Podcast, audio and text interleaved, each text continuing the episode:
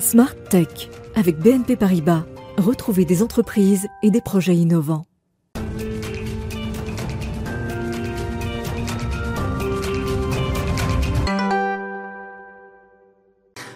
À toutes et à tous et bienvenue dans Smart Tech, le rendez-vous des nouvelles technologies de Bismart. Au sommaire de cette émission, après les Cosmetic Angels ou les Farm Angels, place maintenant aux Défense Angels, un réseau de, business angels dédié au domaine de la défense. C'est le nouveau cheval de bataille de la Fédération France Angels. Le responsable de ce nouveau réseau est notre invité aujourd'hui et nous dira tout de l'écosystème de ce secteur dans quelques instants quand la technologie se met au service de la chirurgie. C'est l'objet de notre débat du jour. Chirurgie guidée par l'image, technique mini-invasive.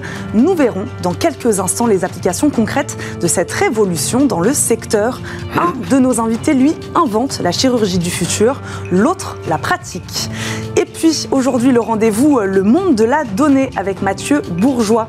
Comment la France s'attelle à réduire l'impact environnemental du numérique? Réponse tout à l'heure. Et enfin, et demain, avec Cécilia Sévry, les équipements électroniques, une fois la poubelle, se transforment en e-déchets. On découvrira avec elle une technologie qui permet de les dissoudre. Mais tout de suite, place à l'interview du jour.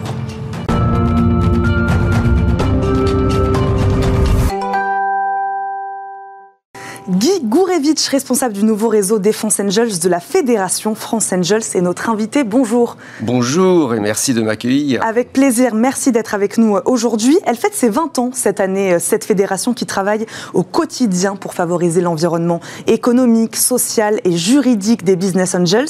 Et vous, Guy Gourevitch, vous travaillez depuis bientôt 4 ans à développer un nouveau profil de réseau de Business Angels dédié à la défense. Pourquoi ce secteur, Guy Gourevitch? Quelle opportunité offre-t-il?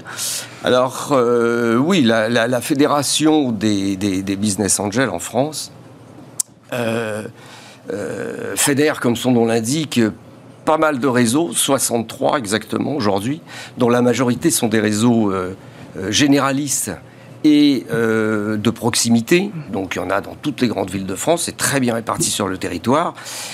Et quand j'étais à la tête de, France Angels, mon objectif, un de mes objectifs, était de développer ou de redévelopper les réseaux thématiques euh, ou sectoriels à vocation, je dirais, nationale. Voilà. Euh, donc nous avons développé, vous l'avez cité, un certain nombre de réseaux et Défense Angels est venu tout naturellement euh, se mettre en place euh, on en est encore au tout début, mhm. hein, euh, pour euh, combler effectivement et pour résoudre un problème de financement des startups qui veulent se développer dans la défense. Peut-être pas uniquement dans la défense, mais au moins à vous proposer à la défense euh, des technologies qui, les intéressent. Et vous savez que dans le domaine de la défense, les technologies sont souvent des technologies de rupture, donc qui amènent à des difficultés de financement parce que les investissements peuvent être relativement importants et au moins dans la durée. Et donc, euh, le, le, ministère, au vu d'un rapport notamment de la commission défense de l'Assemblée nationale, au vu également d'un rapport d'études euh, d'officiers euh, de l'école de guerre. Mhm. Euh, a conclu au fait qu'il fallait absolument mettre en place des dispositifs importants pour financer les entreprises qui travaillent dans le secteur de la défense, et pas seulement les très grosses. Donc Igorevitch, vous observiez un manque de financement euh, des startups dans ce domaine.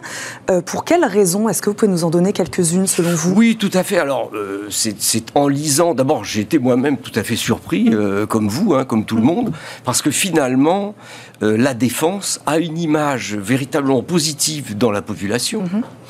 Et donc, on pouvait se demander à quoi était dû le, euh, je dirais, le, la réticence des, euh, des euh, canaux de financement habituels, les banques, mhm. les fonds d'investissement, les fonds de capital risque, pour financer les startups qui voulaient travailler dans la défense. Et ces rapports, ces différents rapports, ont mis en exergue vraiment deux grandes raisons. Hein. bon, une multitude de raisons. enfin, il y en a deux grandes. Mmh.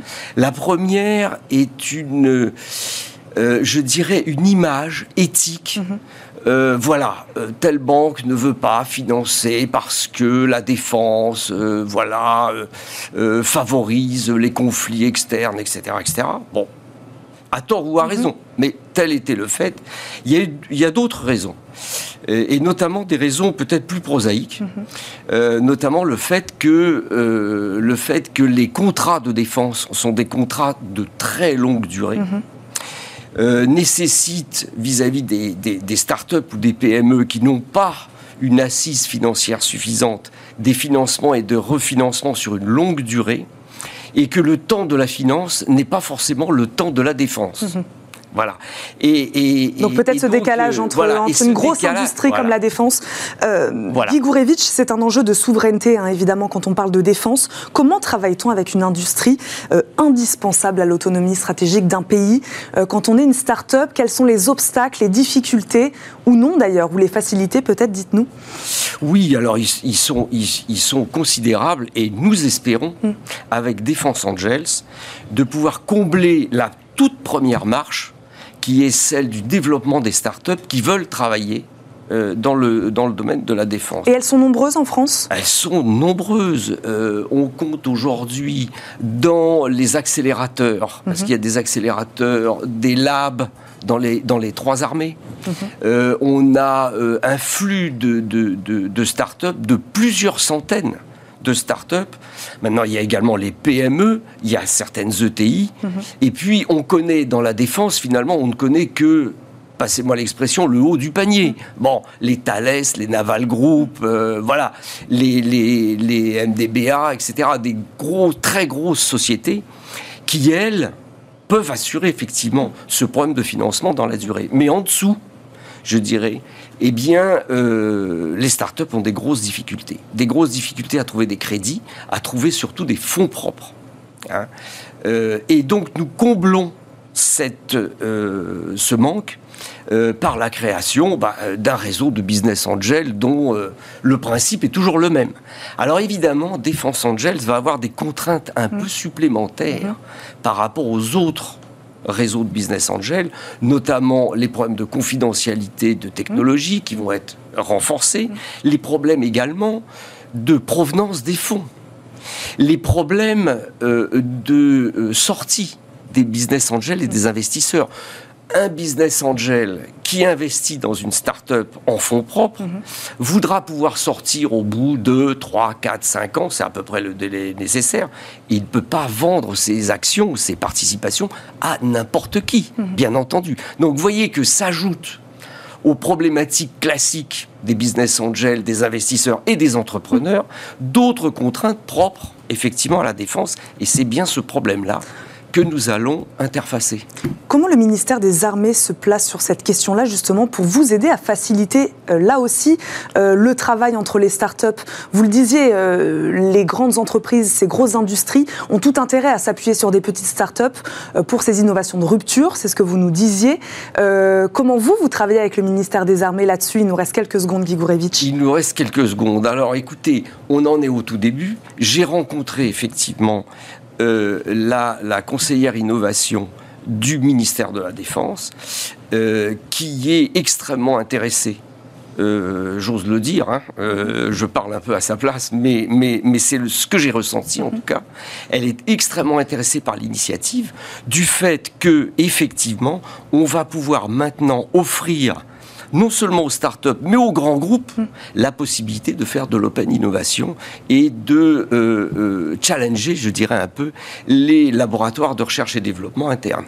C'est gagnant-gagnant. C'est gagnant-gagnant. Merci beaucoup euh, Guy Gourevitch de nous avoir accompagnés aujourd'hui. Je le rappelle, vous êtes responsable du nouveau réseau, donc Défense Angels, chez France Angels. Merci beaucoup. Merci à vous. C'est l'heure de notre débat du jour. Focus aujourd'hui sur la chirurgie de demain.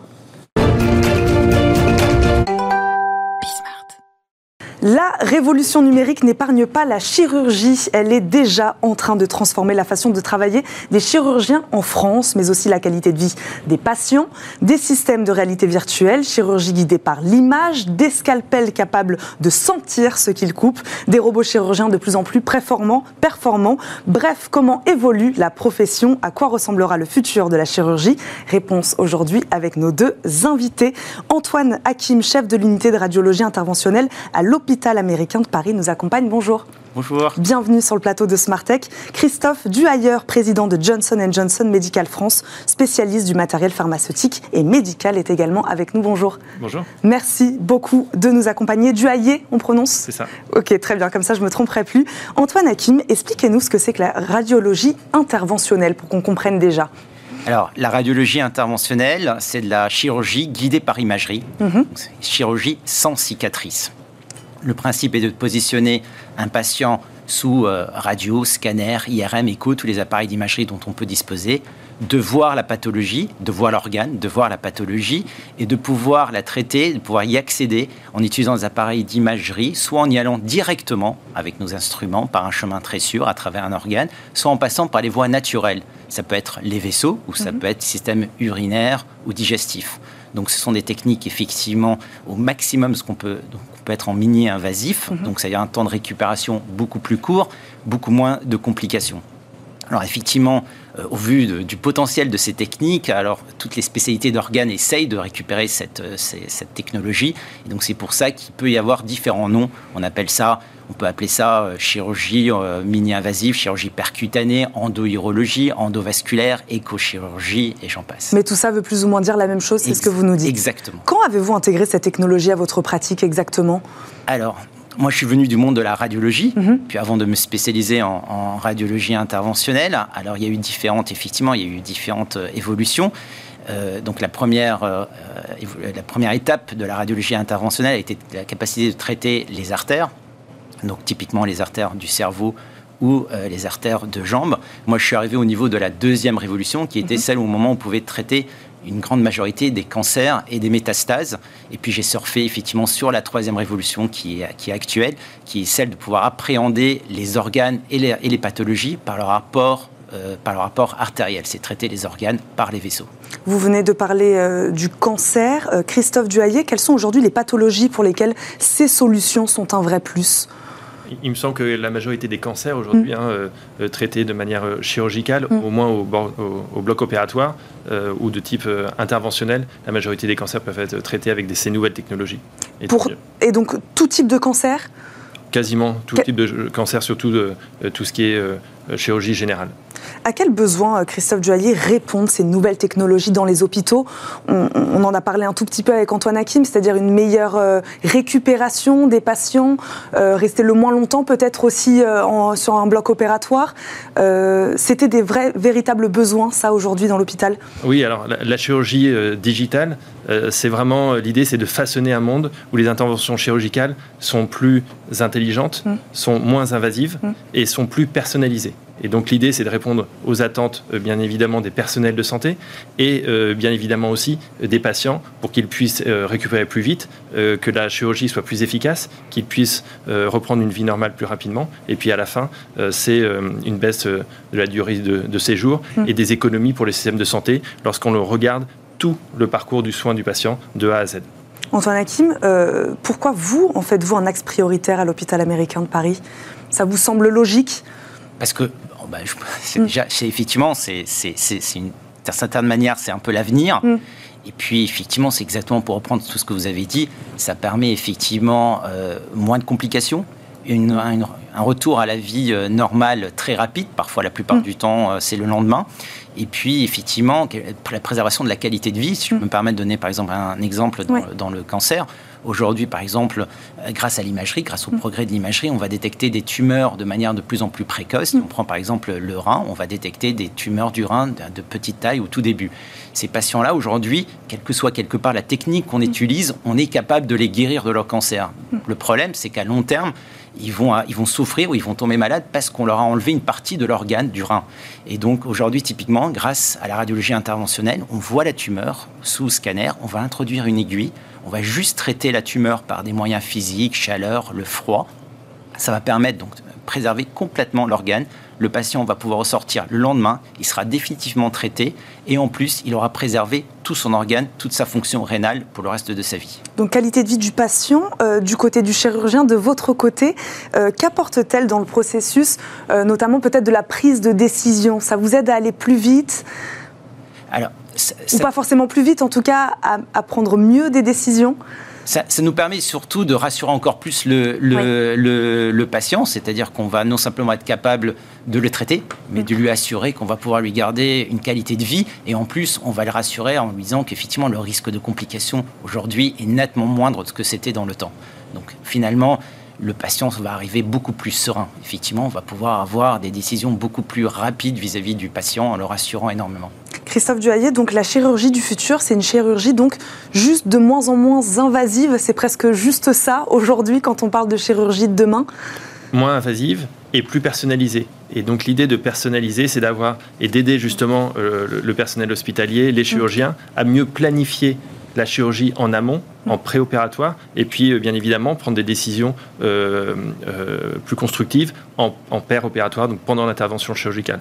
Un exemple, hein, on a une, un partenariat avec une start-up française de Strasbourg qui s'appelle Visible Patient et qui aide sur la base d'images IRM ou scanner de la reconstruction de l'organe en trois dimensions. Donc, pour vous prenez un cancer thoracique par exemple, le chirurgien aura l'organe en trois dimensions en préopératoire. On les voit aux images et pourra, euh, de par ce fait, mieux planifier sa chirurgie mhm. et être plus précis. Et justement, comme le disait monsieur, euh, donc être beaucoup plus focalisé sur, sur la tumeur et, euh, et moins abîmer le tissu sain et le laisser pour que, aider le patient à récupérer plus vite et avoir une meilleure qualité de vie sur le long terme. Christophe Duhayer, vous qui, avec Johnson Johnson, fournissez hein, ce type de matériel médical, ces innovations-là, comment se passe la formation des chirurgiens et personnels soignants sur ces nouvelles technologies? Comment on l'intègre? Je poserai la même question à Antoine Hakim, comment vous, vous avez été formé, de quelle manière? Mais comment, en tant que fournisseur, on, on intègre la formation euh, au processus de distribution? Oui. Alors la formation, c'est la, pierre angulaire de, mmh. notre travail quasiment.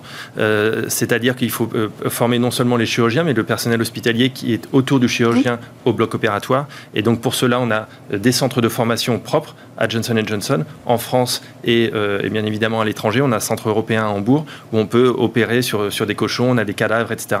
Vraiment quasiment euh, euh, on reproduit le, le, réel de la chirurgie. Et puis, bien évidemment, on, on, s'entoure. Hein, c'est vraiment un travail collaboratif. Mhm. Donc, c'est les chirurgiens qui vont former d'autres chirurgiens et euh, sur ces nouvelles technologies. Et ils peuvent s'entraîner sur des modèles particuliers en amont et pour arriver sur la chirurgie le jour J complètement armé.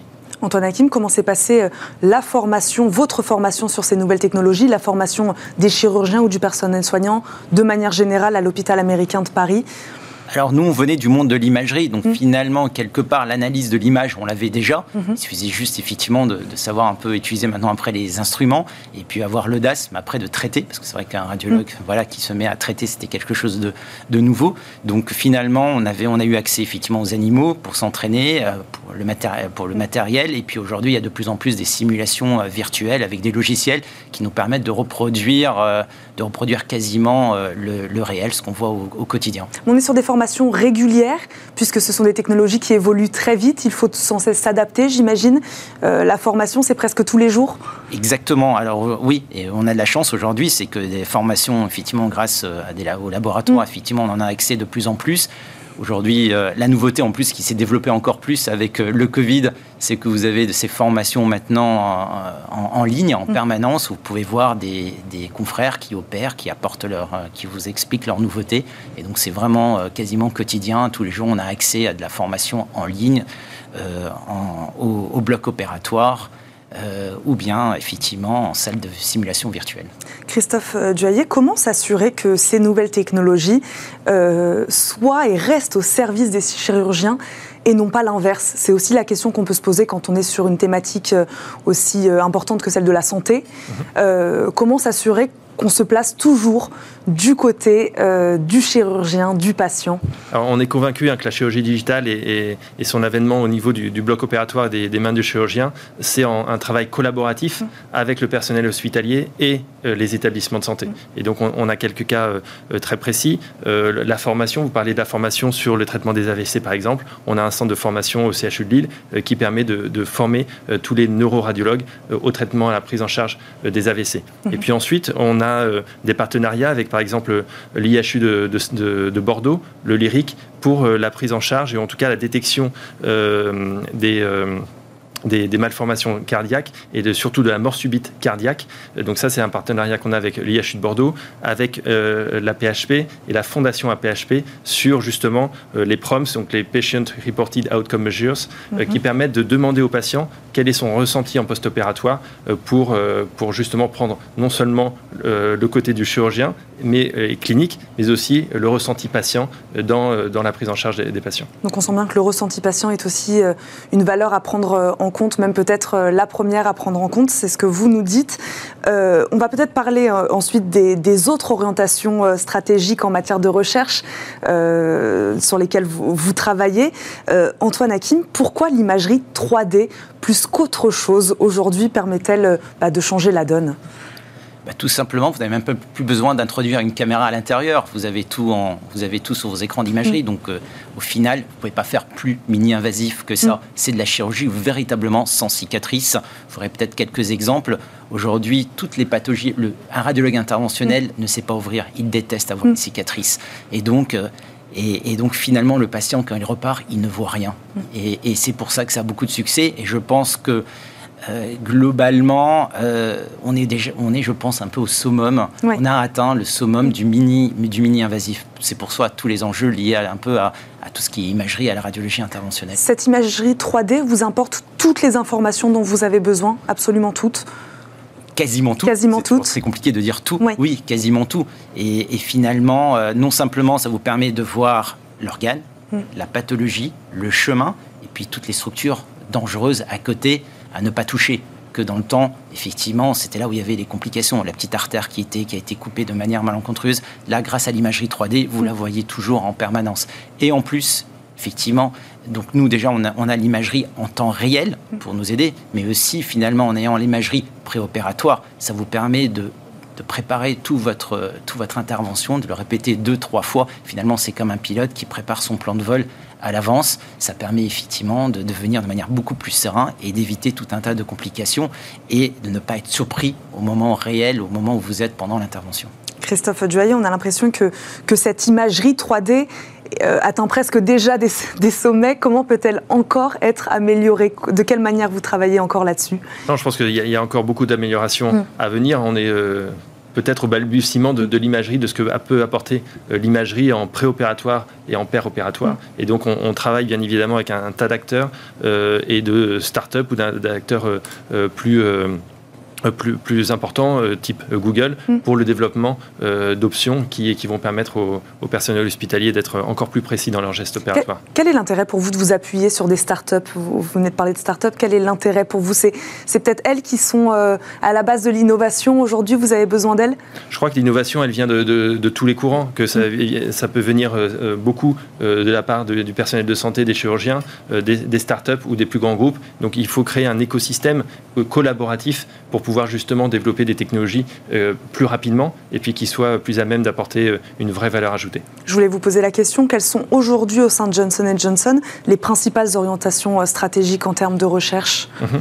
Alors aujourd'hui, on, travaille bien évidemment beaucoup sur l'oncologie et mhm.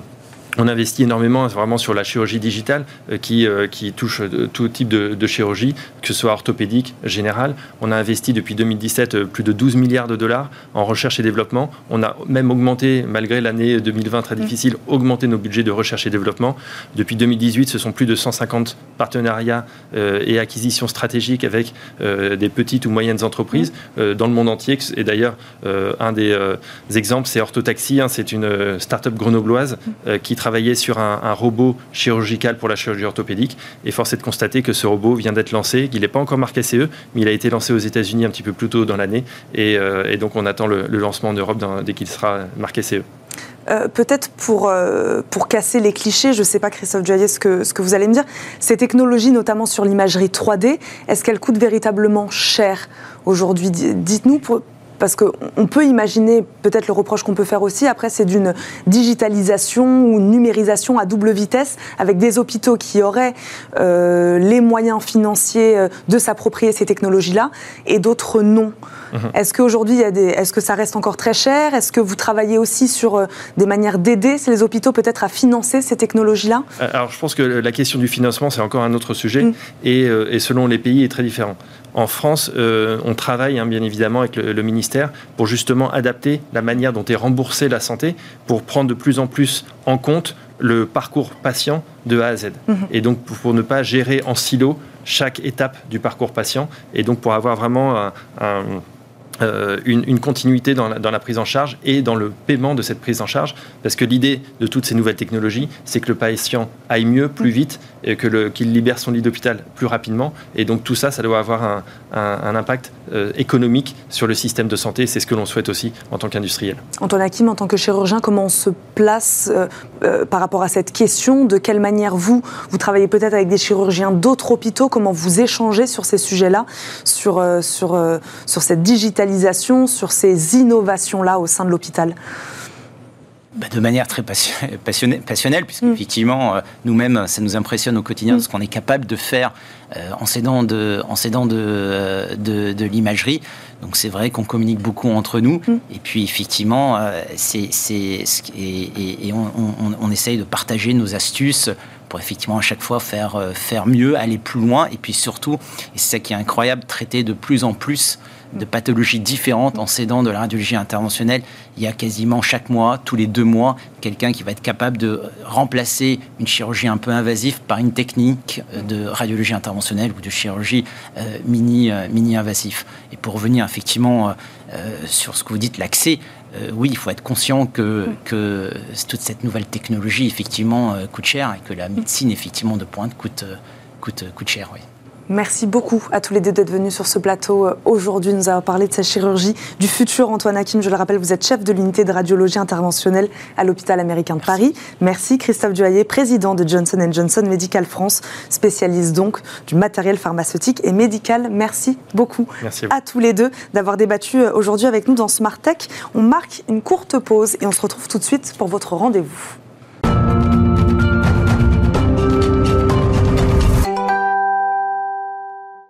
De retour dans Tech sur Bismart. Merci à tous d'être avec nous. Mathieu Bourgeois, avocat associé chez Klein Vénère, euh, nous a rejoint pour le rendez-vous Le monde de la donnée. Bonjour Mathieu. Bonjour Emma. Aujourd'hui, euh, on parle de l'impact environnemental du numérique avec vous. Euh, une proposition de loi visant à réduire l'empreinte environnementale du numérique en France est examinée en ce moment même par l'Assemblée nationale. Peut-être ce qu'on peut faire, Mathieu Bourgeois, dans un premier temps, c'est rappeler quelques chiffres sur l'impact environnemental du numérique? Oui, absolument. Bonjour à tous. Avant toute chose, rappelons quelques chiffres effectivement. Alors, selon la Commission européenne, en 2021, en 2020, pardon, le numérique a représenté plus de 2% des émissions de gaz à effet de serre, c'est-à-dire autant que le trafic aérien. C'est considérable bien sûr, et encore c'est la fourchette basse du chiffre, puisque selon deux think tanks français qui sont les plus reconnus en la matière, le Shift Project et Green IT, cette part s'élèverait en fait davantage aux alentours de 4%. Mais le problème, c'est pas tellement ce chiffre, c'est surtout l'évolution de ce chiffre. Parce que toujours selon la Commission européenne, le numérique pourrait représenter jusqu'à 14% des émissions mondiales de gaz à effet de serre d'ici 2040 si on ne change rien, c'est-à-dire dans moins de 20 ans. Alors, Maintenant, pour réagir à, cela, le législateur a déjà pris quelques initiatives. Depuis une vingtaine d'années, il y a de la législation qui a réglementé les déchets électroniques. Et puis depuis l'année dernière, depuis euh, la loi AGEC, la loi anti-gaspillage et économie circulaire qui a été votée en février 2020, eh bien, il y a eu des dispositions qui, qui sont entrées en vigueur ou qui sont en train d'entrer en vigueur pour lutter contre cela. Alors, quelques exemples. La mise en place, par exemple, d'indices de réparabilité pour les produits numériques, et les produits électriques et électroniques. Le renforcement de l'information des consommateurs et des professionnels sur la disponibilité de pièces détachées. C'est le grand problème du numérique. Hein. C'est les mm. pièces détachées qui sont insuffisamment mises à disposition du public. Mm-hmm. La garantie légale de conformité qui passe à 12 mois pour les biens d'occasion. Et là encore, c'est le grand progrès que doit faire le numérique, c'est l'occasion.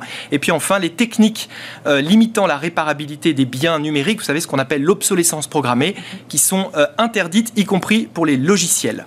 Mais c'est une initiative qui n'a pas été jugée suffisamment ambitieuse par certains sénateurs qui ont pris une initiative, donc il y a un an, en émettant cette proposition de loi qui est actuellement à l'examen. Donc ils veulent aller plus loin avec cette proposition de loi. Euh, pouvez-vous nous donner brièvement le contenu de cette proposition de loi, Mathieu Bourgeois? Bien sûr. Alors cette proposition de loi qui donc vise à réduire l'impact environnemental du numérique euh, en France, en fait s'attaque à deux grandes dimensions, mais que je vais présenter en quelques axes. La première dimension, c'est la dimension matérielle, c'est-à-dire la dimension des équipements. Il faut favoriser encore davantage la réparabilité. Et la deuxième dimension, c'est la dimension immatérielle, c'est-à-dire l'usage exponentiel de la donnée, et en particulier de la 4G et bientôt de la 5G. Alors, premier axe de cette proposition de, de loi, faire prendre conscience aux utilisateurs de l'impact environnemental du numérique. Cette proposition vise à inscrire la sobriété numérique à l'école, ça c'est vraiment du nouveau. Mmh. Deuxièmement, à exiger l'obtention d'une attestation de compétences en éco-conception logicielle pour la diplomation des ingénieurs euh, informatiques. Et troisièmement, créer un observatoire de recherche des impacts environnementaux du numérique. Ça, c'est le volet, j'ai envie de dire, psychologique. Le deuxième euh, volet, le deuxième axe, c'est la limitation du renouvellement des terminaux. Alors, quelques exemples.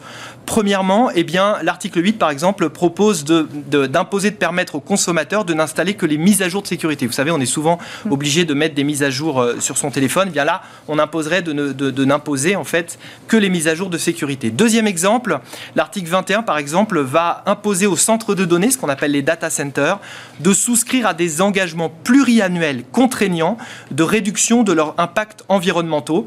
Et puis, troisièmement, L'article 24, par exemple, va permettre à l'ARCEP, euh, l'autorité de régulation des communications électroniques, de refuser d'attribuer des fréquences, vous savez, les fréquences 5G notamment, hein, celles qui font l'objet de tant de débats, euh, en, se, fondant notamment sur des critères de préservation de l'environnement. Donc ça, c'est vraiment le volet matériel.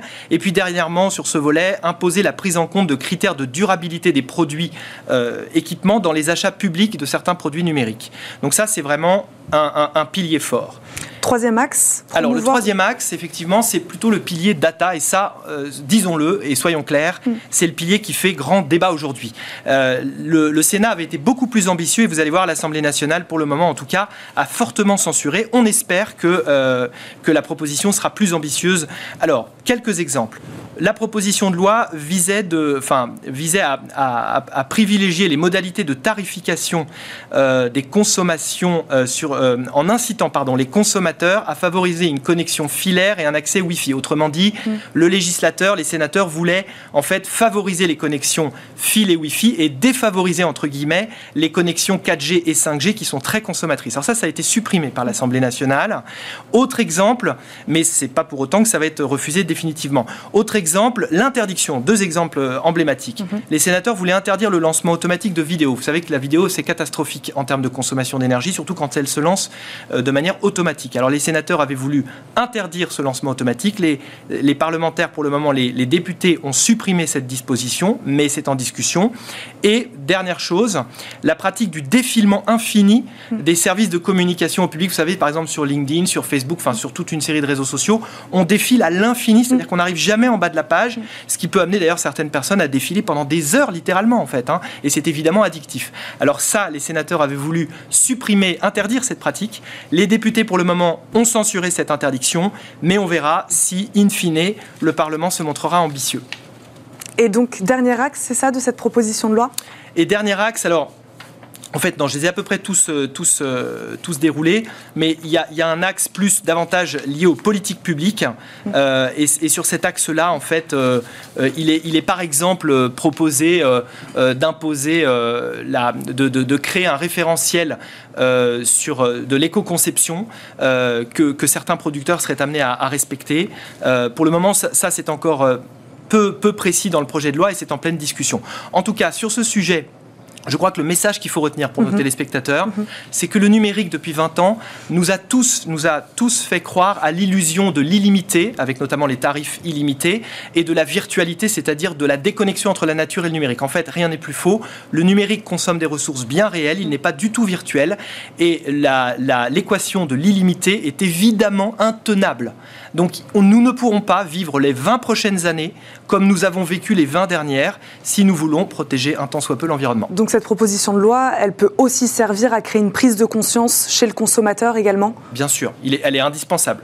Elle est indispensable. Merci beaucoup Mathieu Bourgeois d'être venu nous voir aujourd'hui pour nous parler de l'impact environnemental du numérique. Je le rappelle, vous êtes avocat associé chez Klein Vénère. Merci, Merci, beaucoup. On vous retrouve évidemment très vite dans Smart Tech.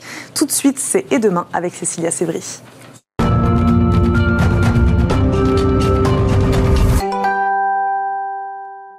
Demain avec Cécilia Sévry. Bonjour Cécilia. Bonjour Eva. Aujourd'hui, vous nous parlez d'une mousse, je crois, qui sera capable de dissoudre les e-déchets. Oui, on en parle souvent hein, dans Smart Tech.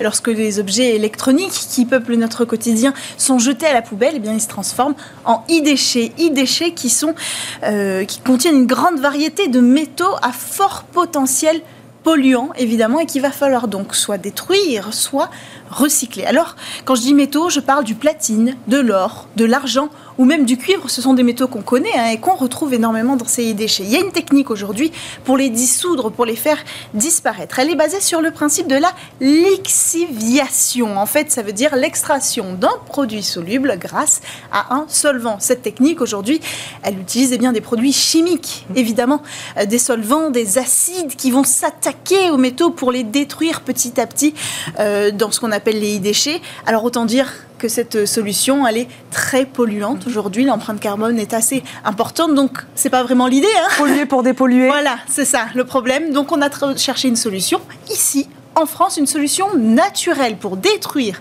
euh, ces euh, métaux rares sans ajouter à l'empreinte carbone. Et cette solution, elle viendrait de la mousse, effectivement. Euh, la mousse comme celle qu'on trouve sur des rochers, Cécilia. Oui, c'est ça. Ouais, c'est ça. Exactement, vous ne trompez pas, ça paraît assez étonnant, euh, mais ça fonctionne. Alors, euh, pour ça, les chercheurs ont décidé de s'attaquer en premier au cuivre. Alors, il ne s'agit pas, bien sûr, d'arracher un morceau de mousse d'un rocher puis de le poser sur le déchet. Hein. On va préparer cette solution, la rendre aqueuse.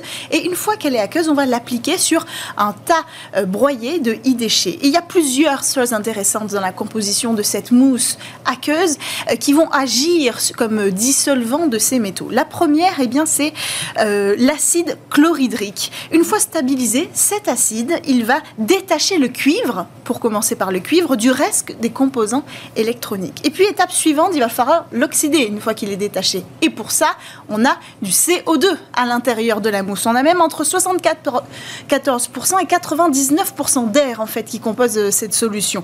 Donc, le dioxygène, l'O2, va entrer en jeu ici, et pas le CO2. Hein.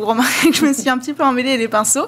Et puis, troisième composant pour cette oxydation réussie, c'est l'ozone, euh, qui va accomplir la lixiviation pour les autres métaux ici qui nous intéressent aussi, par exemple l'argent qu'on trouve énormément dans les déchets. Cécilia, où en est l'expérimentation alors aujourd'hui? Bah, Pour l'instant ça marche. Hmm. Euh, les scientifiques, chercheurs euh, français qui ont euh, mis au point cette recherche, ils ont publié leurs résultats dans une revue scientifique internationale de renom. Il est précisé que cette technique naturelle est extensible à tous les autres métaux qu'on peut retrouver parce que la variété est grande. Je vous ai donné quelques exemples aujourd'hui, mais on en trouve énormément dans les déchets.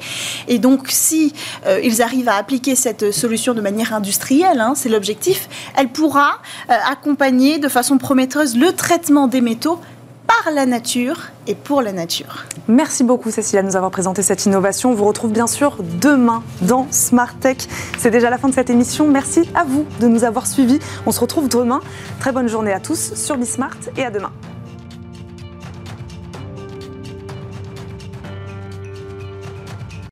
Smart Tech avec BNP Paribas.